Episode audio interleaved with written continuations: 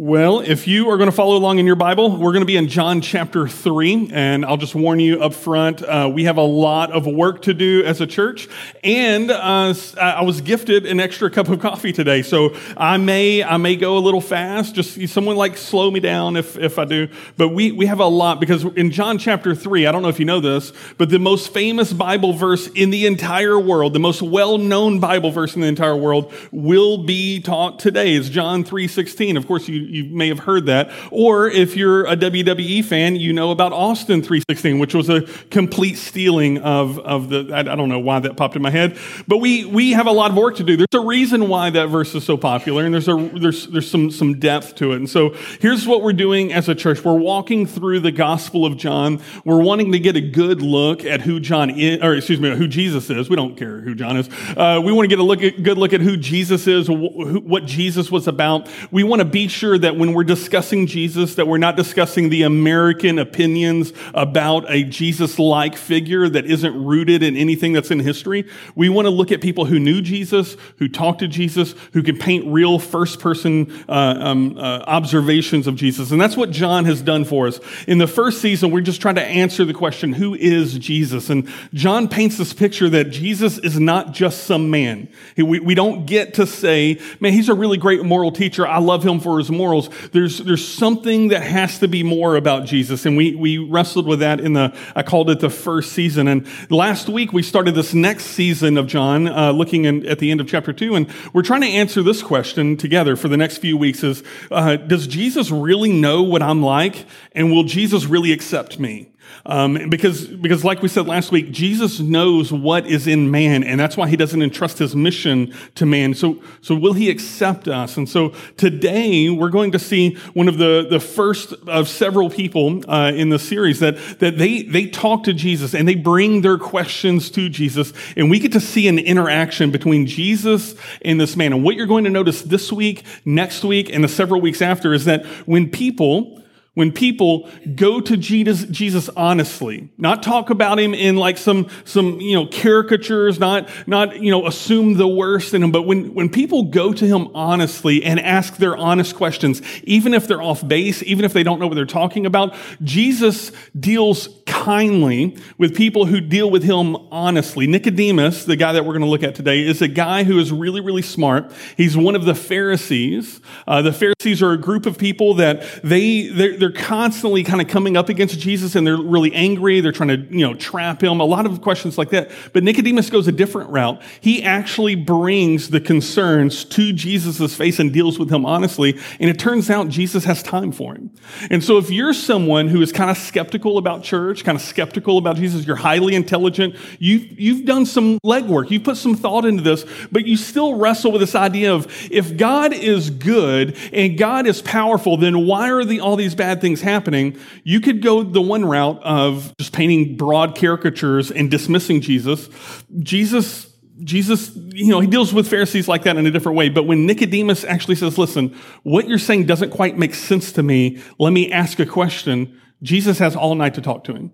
And so let me just encourage you that if, if you or someone you know is just like, hey, I'm really struggling with some of the things that Jesus taught, I'm not able to figure out how to apply that to my life, then maybe the advice would be to just like approach him on his terms and deal, deal with him honestly.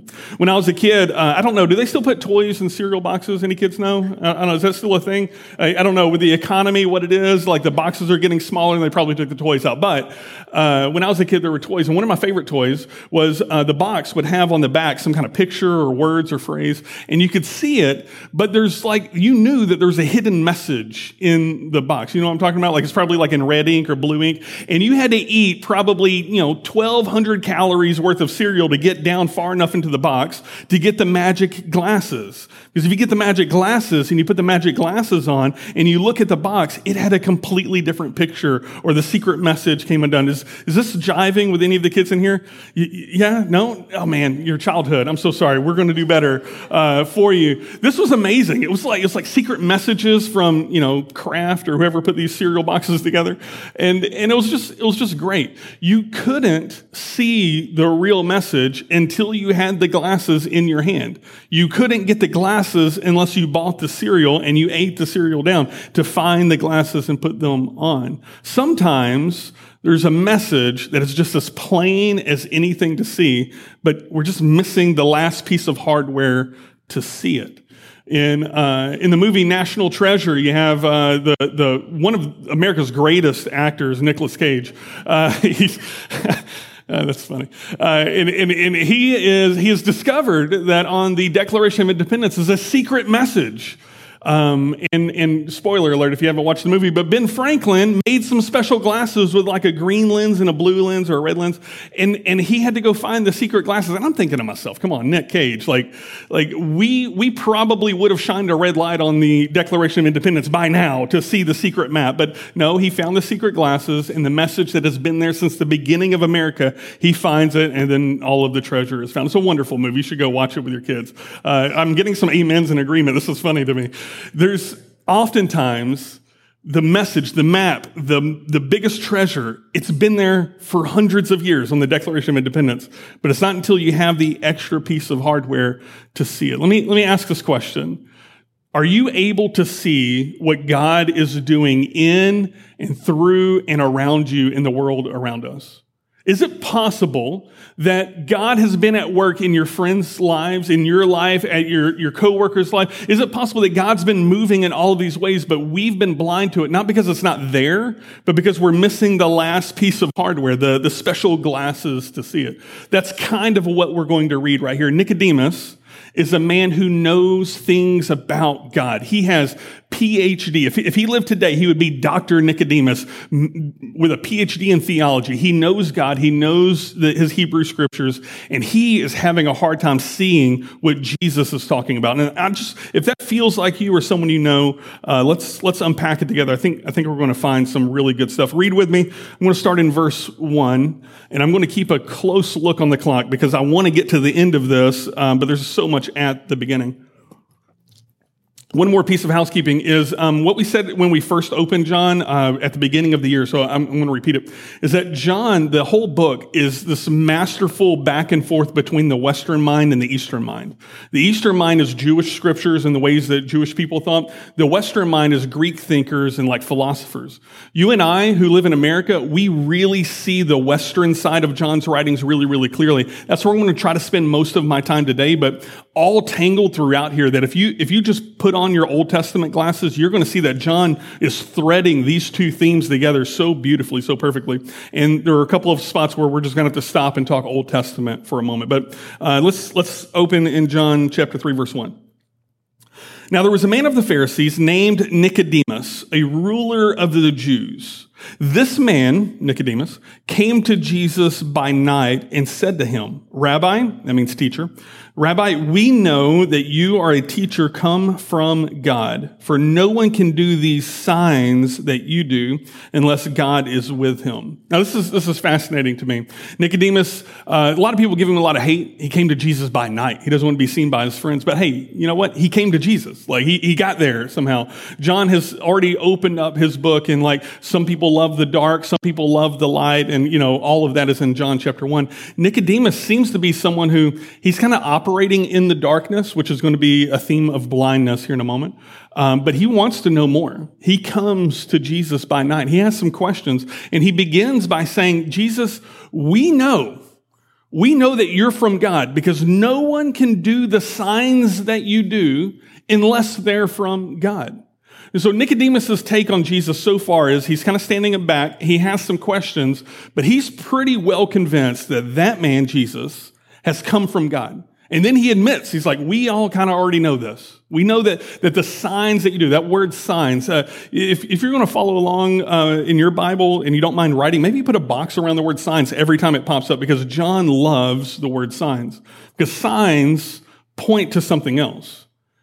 Nicodemus looks at Jesus and he says, there's these signs and they're pointing to the fact that you've come from God. Now, none of this is making sense, but we believe that you're from God. So I need to ask some questions. Nicodemus is a man who should know some things about God. He knows uh, what sin is. He knows about the Garden of Eden. He can he can talk about all of the prophets, all of the Psalms. He probably has memorized more of the Old Testament than you have memorized any songs in your life. And and he comes to Jesus and says, "We believe, we know that you're from God." because of these signs that you do, but what's going on? How, how, is this possible? He says, unless God is with him. And so, verse 3, Jesus answered him. I love that Jesus gets straight to the point. He meets Nicodemus where he's at. Truly, truly, I say to you, unless one is born again, he cannot see the kingdom of God. Jesus doesn't have a lot of time for small talk. Uh, anybody else here get like, you, you, when you have to start a conversation with small talk, you get kind of wore out? Like, hey, you're just getting tired of beating around the bush. I love that. Jesus doesn't start with like, hey, how about them Astros? Yeah. Oh, yeah. the weather was great yesterday. None of that. Nicodemus says, hey, we know that you're from God. And Jesus says, well, unless you're born again, you can't see the kingdom of God. Ugh, you know, just straight to the point. I, I like that. Imagine, imagine what that means to Nicodemus, first of all. Nicodemus is a guy that if, if, if, he's a teacher of the Jews, if, if you have a question about God, God's things, God's kingdom, what God is like, you're looking for a man like Nicodemus. You would go to him. He's the PhD in all things God. And Jesus just told him, unless you're born again, you can't even see the kingdom of God. What, what Jesus is kind of hinting at, and we're going to unpack in a moment, is that there's, there's, there's ample evidence of what God's kingdom is doing, what it's like. And Nicodemus, I'm afraid to tell you this, that unless you are born again, you're actually just blind to those. You're like the kid who has the box of cereal with the secret message on the back, but you haven't yet found the glasses to figure out what the secret message is. God's kingdom is there. And if you aren't born again yet, um, you're going to be blind. You can't see the kingdom of God. This is, this is kind of beginning this, this kind of, there's, there's this dichotomy uh, in, in churches. There are people who they come and they try church out for a bit. Maybe you know somebody like this. They're like, hey, I'm going to go do the church thing. Like my family's in a spot. I need, I need church in my life. I need, I need my kids to have church in their life. And then they go to church. They do all the things. They attend. They read their Bible. They study the things. They go to the community group, they pray the prayers, they send their kids to the camps, but after like a month or two, the church thing, air quotes, the church thing just isn't sticking. Like, why doesn't it stick? Why is it working for Bill over here, but my family isn't getting the same bit out of it? Jesus is going to start to tell this man who knows a lot about God and churchy things, it's possible that, that you can be blind to the kingdom of God. How can we make this stick, this church thing? So truly, truly, I say to you, unless one is born again, he cannot see the kingdom of God. Notice, notice Jesus isn't real judgy about that. He, do, he doesn't say, listen, you knucklehead, you're just blind. What are you, ignorant?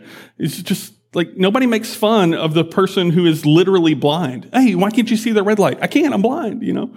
Uh, Jesus is just making a statement of fact. Maybe, maybe Nicodemus doesn't know he's blind.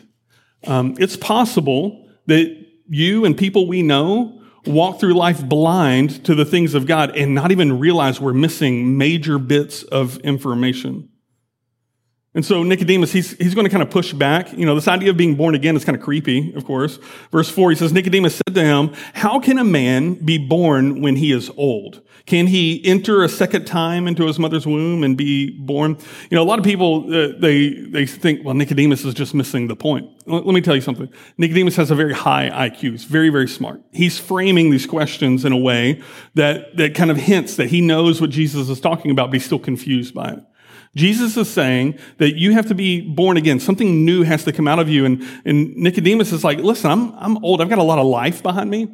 That makes a lot of sense for the kids, like the kids who haven't had a life yet to be born again. But I have, you know, he may have a wife at this point. He may have kids. He's, he's an old man. How, how is it possible, G- Jesus, how is it possible for me to be born again? There's uh, not enough time for us to chase this rabbit, but there's this whole Jewish uh, uh, rabbit trail that's unfolding right here that a lot of people see what Nicodemus is doing is kind of hinting to the Jewish people as a people group were birthed in Exodus. You know, you know 1500 years before this moment. And he, he, they say that, that Nicodemus is seeing that Jesus is saying like the entire people group have to be born again. Why isn't, here's another way of asking this. Why isn't my identity enough right now? Why, why is it that, that God can't just like fix the last few things in me that need to be fixed so that this world can make sense again? And Jesus' response is you have to be born again. I want, I want to paint a picture of how Nicodemus sees the world at this moment, and you tell me if this doesn't feel like you. Uh, Nicodemus sees the world of God is real, God is good, God is true. Um, God has called us to live a good and righteous life, and yet I look around I'm supposed to have this life of, of, of, holiness. I'm supposed to have this life of, of abundance. But I look around and my world around me is broken.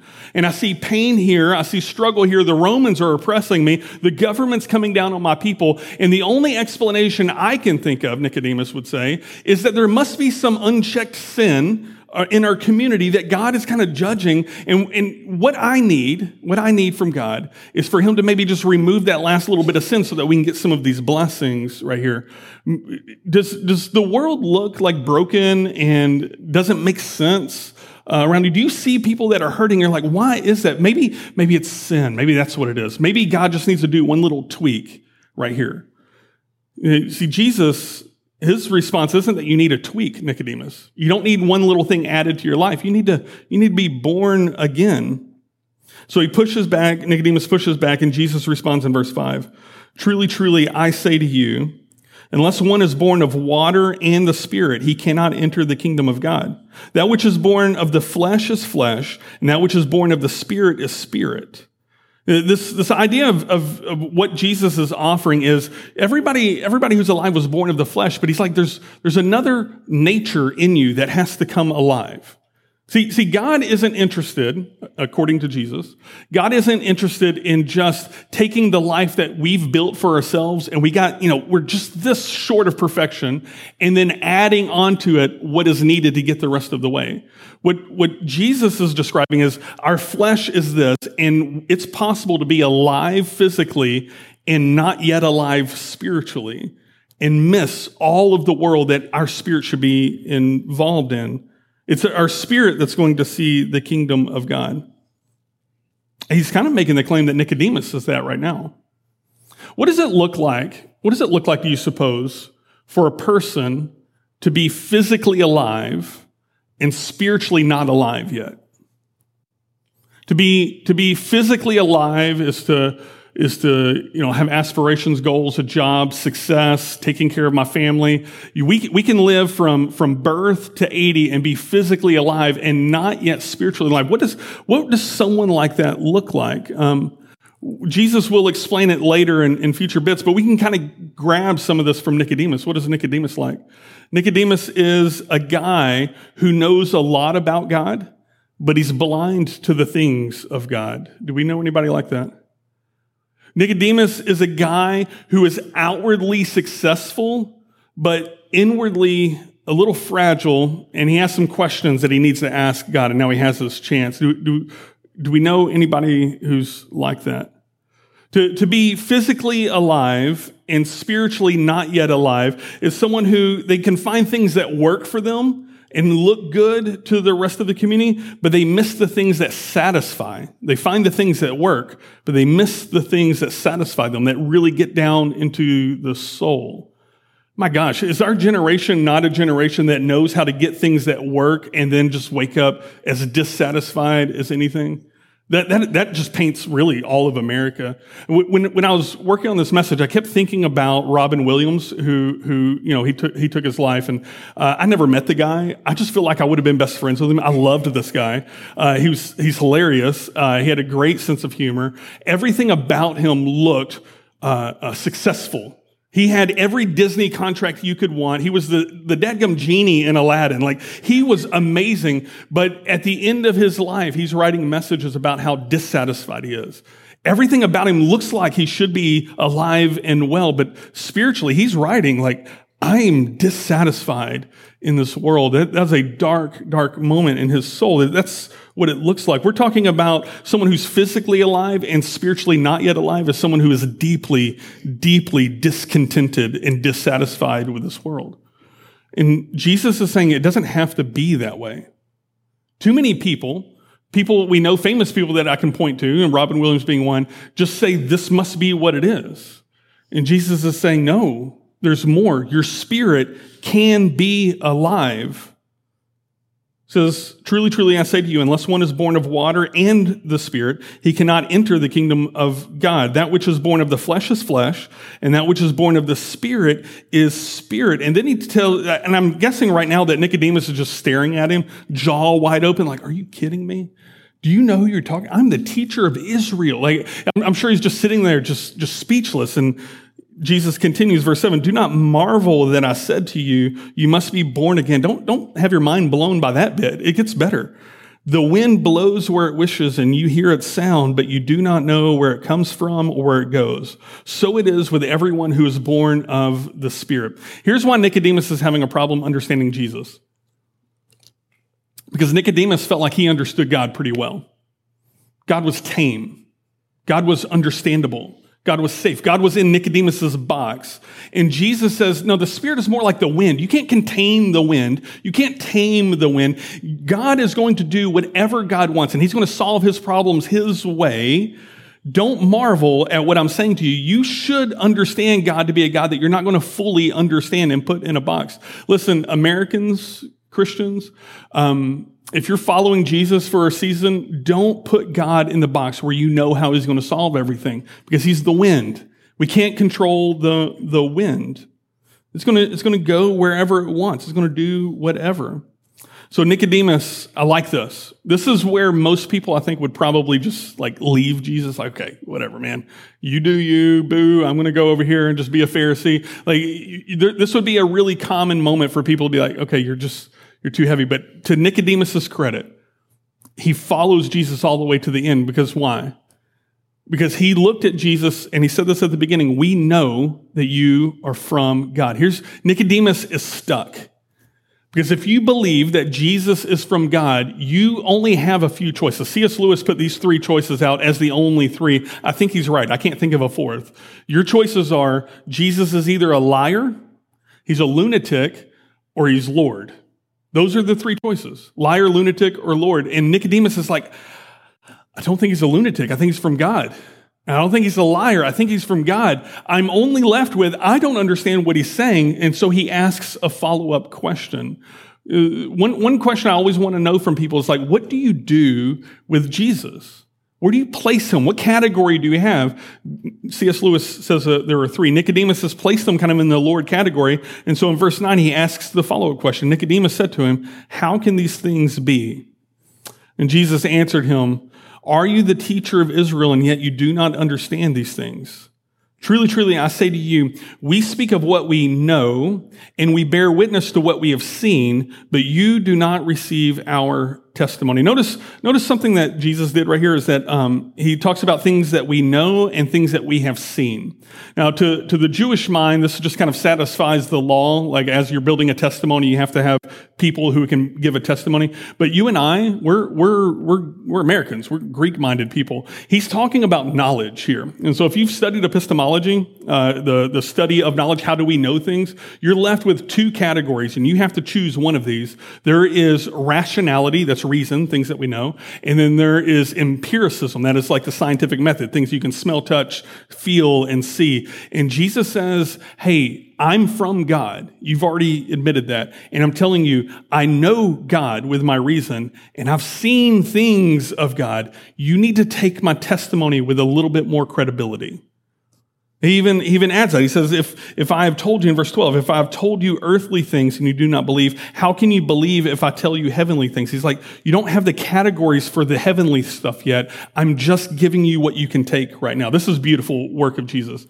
You know, a lot of us, we want, we want to keep asking questions of Jesus and keep like pursuing things of God. And Jesus is, is kind enough to not give us information that we don't yet have categories for to hang them on. Um, uh, one day I'm, I'm with my oldest son. Uh, he's not, he's not in here. Uh, and, and we, uh, were at Walmart and we're leaving and there's the, the, the missing kids poster. You know, you know I'm talking about? And it's like every time you go in, there's like new missing kids. Like, hey, have you seen this kid? And, and he's, he's just learning to read and he reads like missing kids. He's like, dad, those kids are missing. I'm like, oh no, it's, it's terrible. And, uh, dad, you know, why, why are they missing? He's like, oh, they're, you know, their, their parents are, uh, they're, they're looking for their kids and they don't have them. Maybe probably somebody took them or something. He's like, said, well, why would anybody take, take them? And, and I just like, I'm not going to answer that because my six year old at the time doesn't have categories to understand what's going on in the world. Jesus stopped short of overloading Nicodemus with things that are beyond his categories to understand. It might be that all Jesus wants of many of us is to deal with first, who is he from? If he's from God, then, then we, we take the next steps. And so he says, if, if I tell you of earthly things and you don't believe, how can you believe if I tell you of heavenly things? He says, no one has ascended into heaven except he who descended from heaven, the son of man. And as Moses lifted up the serpent in the wilderness, so must the son of man be lifted up, that whoever believes in him may have eternal life. No one, no one has come from God, Jesus says, except me. I'm the only one who can give you a testimony of what God and God's things are like. This is, this is pretty heavy. It, what, what, Jesus, what Jesus is telling Nicodemus is like, you have to get this right, buddy. If you're going to be someone who sees the kingdom of God around you, you're going to have to get me right. You're going to have to deal with if I'm from God, I'm the only one that's coming from God. And we can move forward from there. And then he adds that, that weird thing in verse 14 about the serpent being lifted up in the wilderness. And like for us, you know, we don't know a lot about the serpent. Nicodemus knew his Old Testament really well. Um, I have a little note inside of my Bible. If you want to go read it later, go, go do it. Numbers 21. I would, I would recommend you go read. It's only about 10 verses. It's a wild story. Uh, and I said I would keep this mostly uh, Western mind, but we have to do a little Jewish background stuff if we have time. In Numbers 21, what Jesus is referencing when he talks about the serpent and Moses lifting it up is that there's this moment where Moses is leading the Israelites uh, out of Egypt and they're going through the wilderness. You, you may have heard this story. Uh, there's the cartoon, like, let my people go. And like, they, they leave, they march up. And then for like 40 years, they're just marching around in the wilderness. Um, and if you don't know this, uh, but leading people, uh, even today, uh, has a lot of grumbling in it. There's a lot of like, there's a lot of like ankle biting and stuff. Like, I don't know if you have kids, maybe you know what that feels like, where you say like, "Hey, we're going to go to the store." Like, I don't want to go to the store. You know, it's kind of like that. Except Moses, like, "Hey, God's going to save us," and they're like, "We don't want to be saved." And so, as they're wandering through the wilderness, they start complaining. They start whining, and they go to Moses and like, "What are you doing, Moses? You just you and your God brought us out here to die, and we don't even like this food. We would rather go back to Egypt and slavery. It was awesome. We love slavery. We want to go back." They got real grumpy real fast. And God's judgment to them in Numbers 21 in this story is that he sends down fiery serpents. And so they just wake up one morning and there's just snakes everywhere, slithery little snakes, and they're just, they're just all over the place. And they're venomous and they bite people.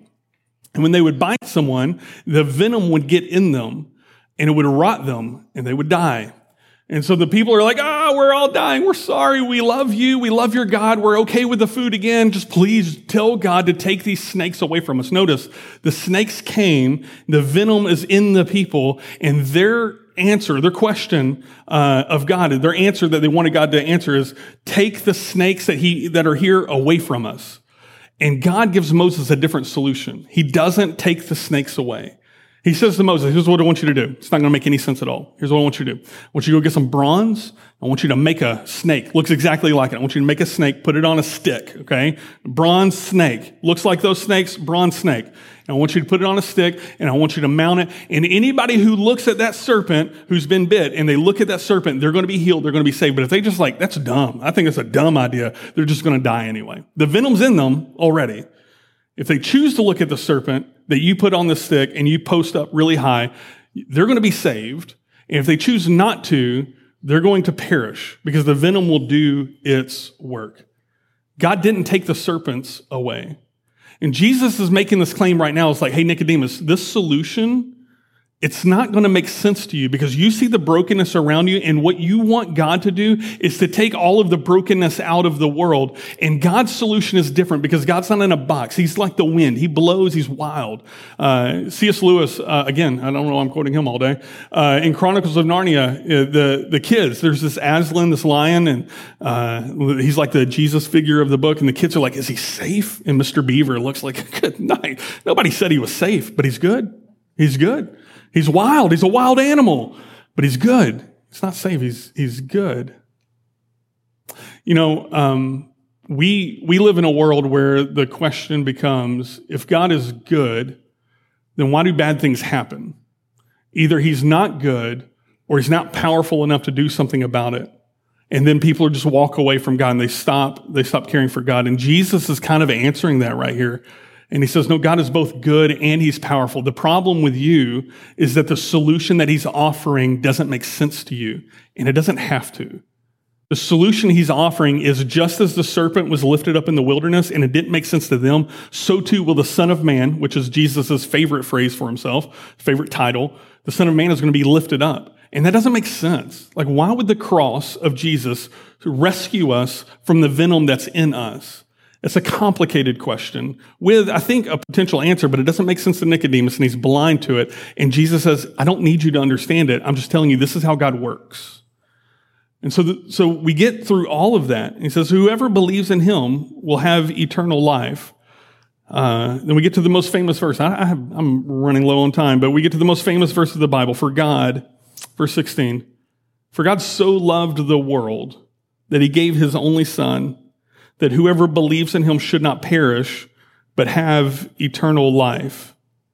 There's some, there's some question here is, you know, whose voice is this? This might be the narrator talking. My Bible, it's in red, so like, it doesn't matter. It's either Jesus talking or John, like filling in the gaps for us. But the answer here is just as Moses lifted up the serpent in the wilderness, uh, God gave his son to be lifted up, that whoever believes in him would have eternal life. You're like, oh, what, what does that mean? Well, the venom, the venom that's coursing through our veins, the venom that's coursing through our community, the source of the brokenness in every area of our cosmos, the answer to that is not that he takes the serpents out. He doesn't take the ones with the venom out. He just gives the antidote. He gives the antivenom. And uh, the Son of Man is going to be hoisted up on a cross. I have all these things in my notes about the the snake. You know, the snake symbol is like a medical symbol. Like this has been around for thousands of years. That's that's fascinating. Verse verse seventeen. He continues. You know, God loves the world, and whoever believes in the Son isn't going to perish, but they're going to have eternal life. For God did not send his Son into the world to condemn the world, but in order that the world might be saved through him. Here's, here's a fascinating fact. Um, Jesus' mission is not to come down with judgment and condemnation. It's to come down with a rescue plan. And it doesn't make sense and it's not intuitive. And maybe if you were God, you would have done it differently, but our God is the wind. And just as Moses made this bronze serpent and lifted it up, and people would look on him and find rescue, so too will the Son of Man be lifted up so that whoever looks at him will be rescued. He didn't come to bring more venom. He didn't come to bring condemnation. Why? Because the condemnation, the venom, it's already in our people. Nobody, nobody that you've ever met has been born without the venom that we're talking about right now. The nature of sin that is broken and leads us astray. The venom is at work in our people. What we need isn't to be removed from this world. What we need is anti-venom. The condemnation is already there. And you're like, Jesse, that sounds like a stretch. Jesus didn't say that. Because we all know churches that are like, Jesus is wagging his finger at all these people and all these things. Well, here's, here's how uh, John continues. He says in verse 18, whoever believes in him is not condemned, but whoever does not believe is condemned already. The venom is already there because he has not believed in the name of the only Son of God.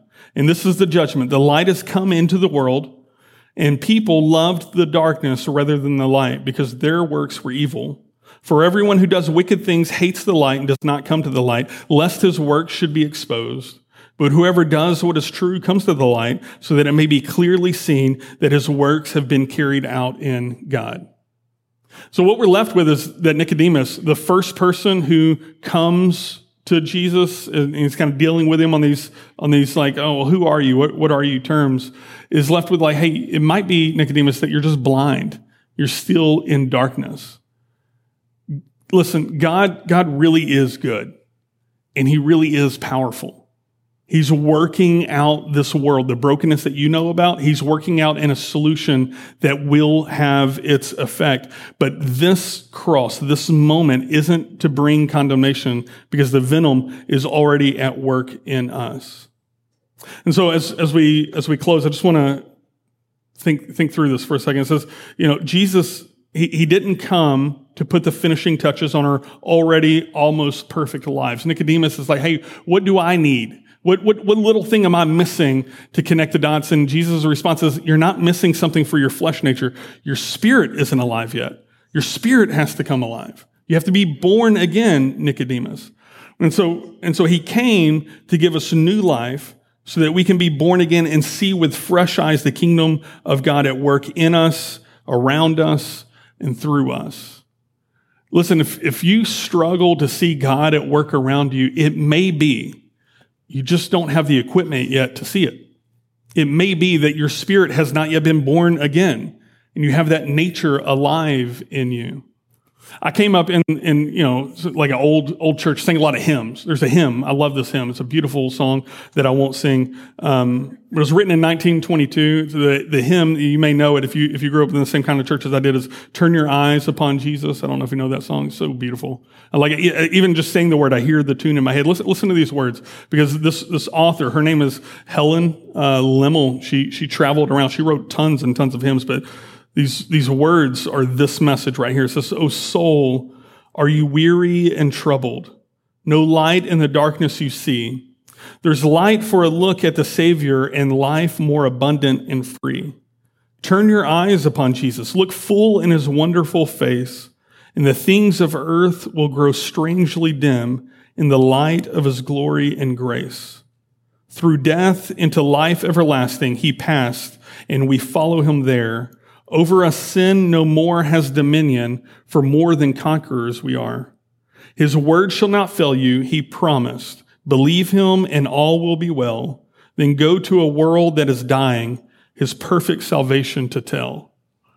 You know, what she's singing about is someone who's woken up. The, the, the spirit is alive. It's been born again and now has eyes to see what God is doing around her. Do you see what God is doing around you? Do you see the kingdom of God at work?